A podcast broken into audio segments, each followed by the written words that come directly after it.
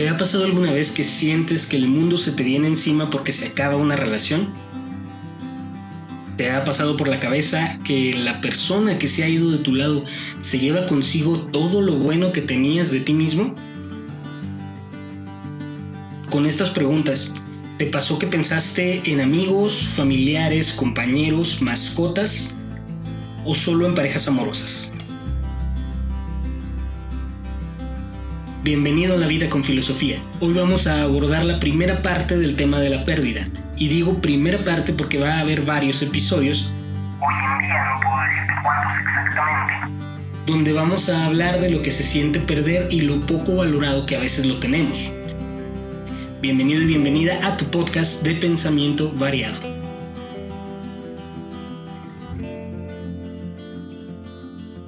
Sí, Quizás te pasa por la cabeza que esto no es precisamente lo que esperabas en el primer episodio del podcast, y quizás tenías la impresión de que nos meteríamos de lleno en la historia de la filosofía, desde Tales de Mileto y sus predicciones cósmicas hasta Slavoj Zizek, disculpen que no lo pronuncie bien, y su marxismo modificado.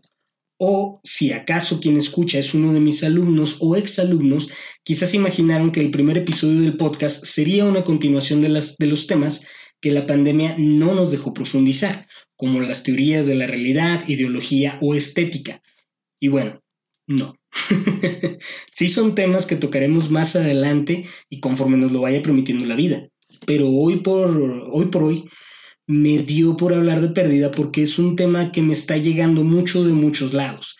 Y siendo que le estoy dando muchas vueltas en mi cabecita, me pareció una buena idea sentarme y grabar y compartirlo. En este episodio, como en tantos otros más adelante, me basaré en libros generales y en artículos, y entre ellos un libro muy interesante que acabo de conseguir, que se llama ¿Qué haría Nietzsche? de Marcus Wicks. Un pequeño comercial, lo pueden encontrar en Walmart y en librerías Gandhi, tiene una colección bastante completa con la que la verdad yo quiero hacerme. y a lo mejor ah, si logro conseguirlos los vamos a estar mencionando más adelante en otros episodios tiene para feminismo, para psicología y psicoanálisis y ciencias políticas, aparte del de filosofía. Entonces está muy interesante. y también me voy a basar, perdón, fin de comercial, en un artículo muy interesante que me encontré sobre el idealismo hegeliano en un sitio web llamado La Guía Filosofía, por si quieren darse una vuelta y leer más de él. Y bueno, vámonos de lleno con el tema. Generalmente en clase o en temas cotidianos escucho mucho que se habla de pérdida como si esta únicamente correspondiera a las relaciones amorosas o bien a la muerte, pero nos olvidamos de que el proceso de duelo y las etapas que conlleva la pérdida pueden venir desde cosas que parecieran insignificantes hasta aquellas que son verdaderamente insoportables. Pero aquí la cuestión es, ¿por qué nos afecta tanto? La percepción de la pérdida, así como todo en esta vida, está sujeta a la percepción subjetiva de los individuos, lo que se refiere a que cada persona va a percibir el dolor y la pérdida en medidas diferentes, y esto estará directamente relacionado con el modo en el que lo enfrentamos. Para Schopenhauer y Nietzsche, por ejemplo, el dolor es algo inherente en la vida, afirmando nuestro primer autor que este es lo único en la existencia humana y es algo con lo que debemos aprender a convivir. Para Hegel, todas las tragedias de la humanidad son necesarias en un momento dado, de acuerdo al estado de desarrollo del espíritu. Esto es algo que para mí resulta más que hermoso si nos detenemos a pensarlo, y me recuerdo un poco a lo que mencionaba Aristóteles sobre la inmadurez de los jóvenes, quienes al no haber sido humillados por la vida se piensan con la fuerza y las capacidades de sobreponerse a todo y a todos. Entonces me parece maravilloso si lo vinculamos con el desarrollo en otras palabras, la madurez del espíritu, como nos lo mencionaba Hegel. Si combinamos un poco el pensamiento de todos estos filósofos, entonces podemos entender que en la vida siempre ocurrirán cosas que percibimos como dañinas y que al final del día nos coloquen en un estado de ánimo deplorable. Puede ser desde que alguien se comió el sándwich con el que fantaseaste todo el día,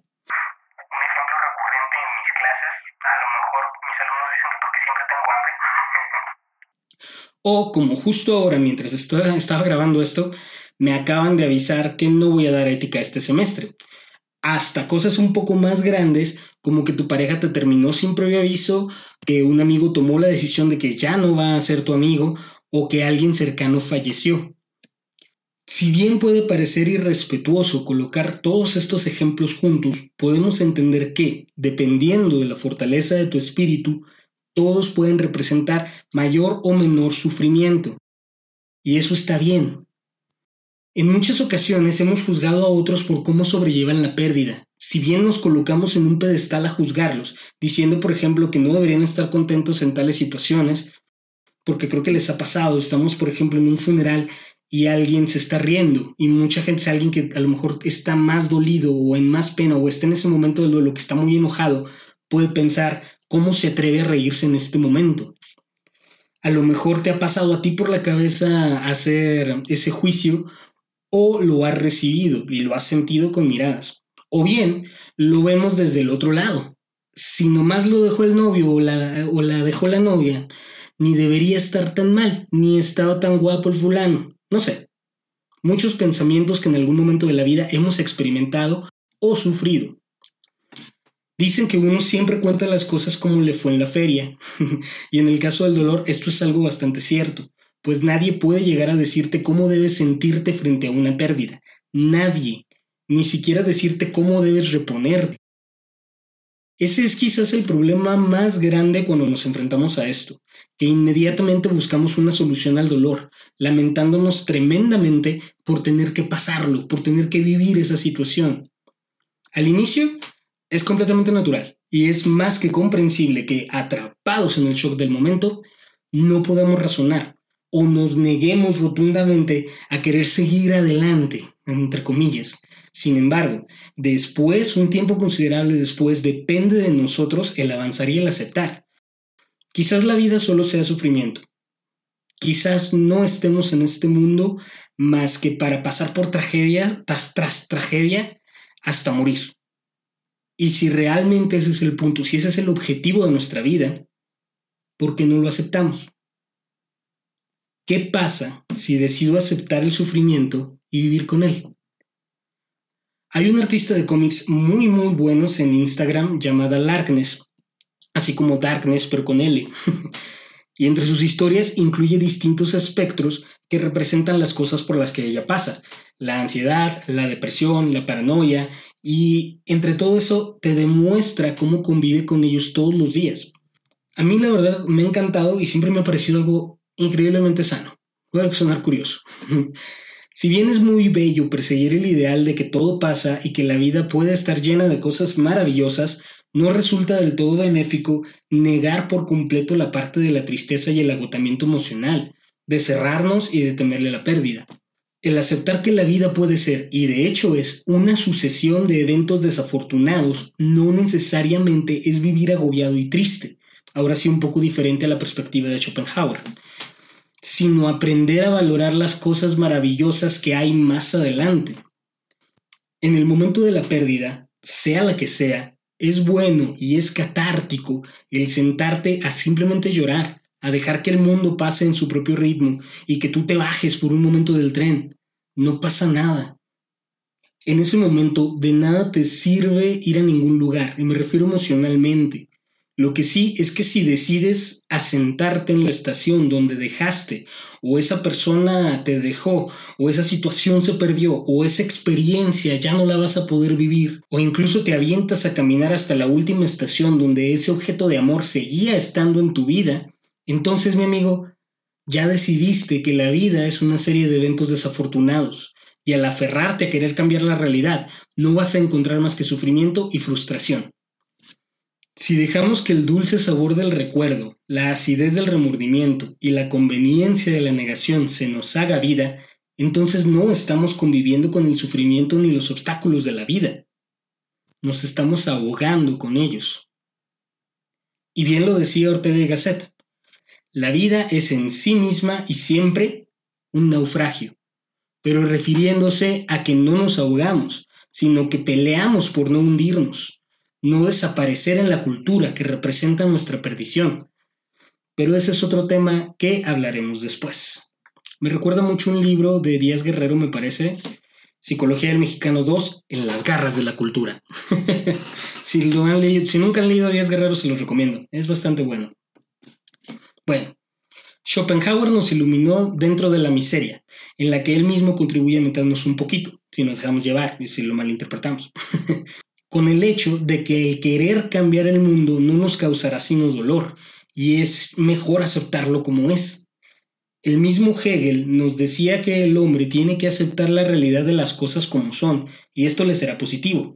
Y en la psicología siempre nos repetimos que si es imposible cambiar el contexto en el que te desarrollas, entonces lo más adecuado es encontrar la manera de cambiar el modo en el que lo ves. Así sucesivamente vas a lograr cambiar el modo en el que lo vives. El arte, por ejemplo, es una manera maravillosa para lograr este punto. Artistas como Steve Harris, bajista de Iron Maiden, han mencionado que los momentos más terribles y dolorosos de su vida lo han inspirado a escribir algunas de las canciones que más le gustan y a superar, a su vez, esos momentos que lo inspiraron en primer lugar. Larkness en sus cómics muestra todos los días, la mayoría de las veces en clave de humor, el cómo se las arregla para vivir con sus pesares, con sus fantasmas, y cómo estos incluso terminan haciendo una suerte de amistad con ella. Otros se inclinan a su trabajo para poder enfocarse en otra cosa, otros en el estudio, otros en el ocio, otros en su servicio hacia los demás y un larguísimo etcétera. Todos podemos encontrar una manera de canalizar lo que sentimos y hacer que nos ayude a mejorar. No a salir adelante si quieres, porque no se trata de echarte porras mientras lloras porque se te cayó tu bolillo y tú todavía tienes mucha hambre.